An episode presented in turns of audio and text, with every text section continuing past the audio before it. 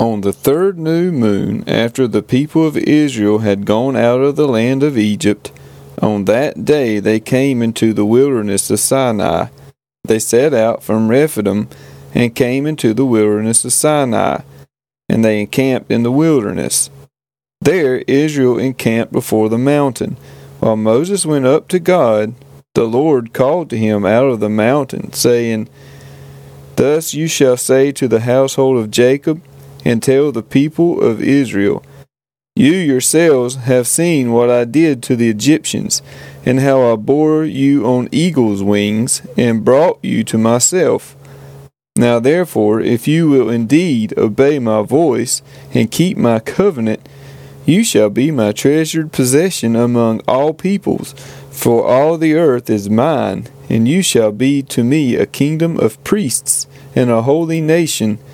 These are the words that you shall speak to the people of Israel. So Moses came and called the elders of the people and set before them all these words that the Lord had commanded him.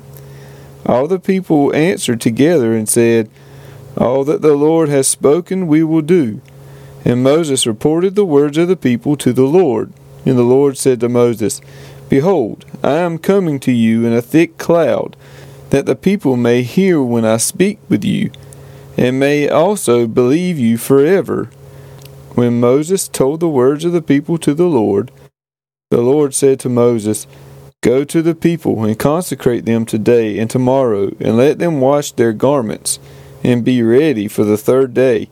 For on the third day the Lord will come down on Mount Sinai in the sight of all the people, and you shall set limits for the people all around, saying, Take care not to go up into the mountain or touch the edge of it. Whoever touches the mountain shall be put to death. No hand shall touch him, but he shall be stoned or shot. Whether beast or man, he shall not live. When the trumpet sounds a long blast, they shall come up to the mountain. So Moses went down from the mountain to the people and consecrated the people, and they washed their garments.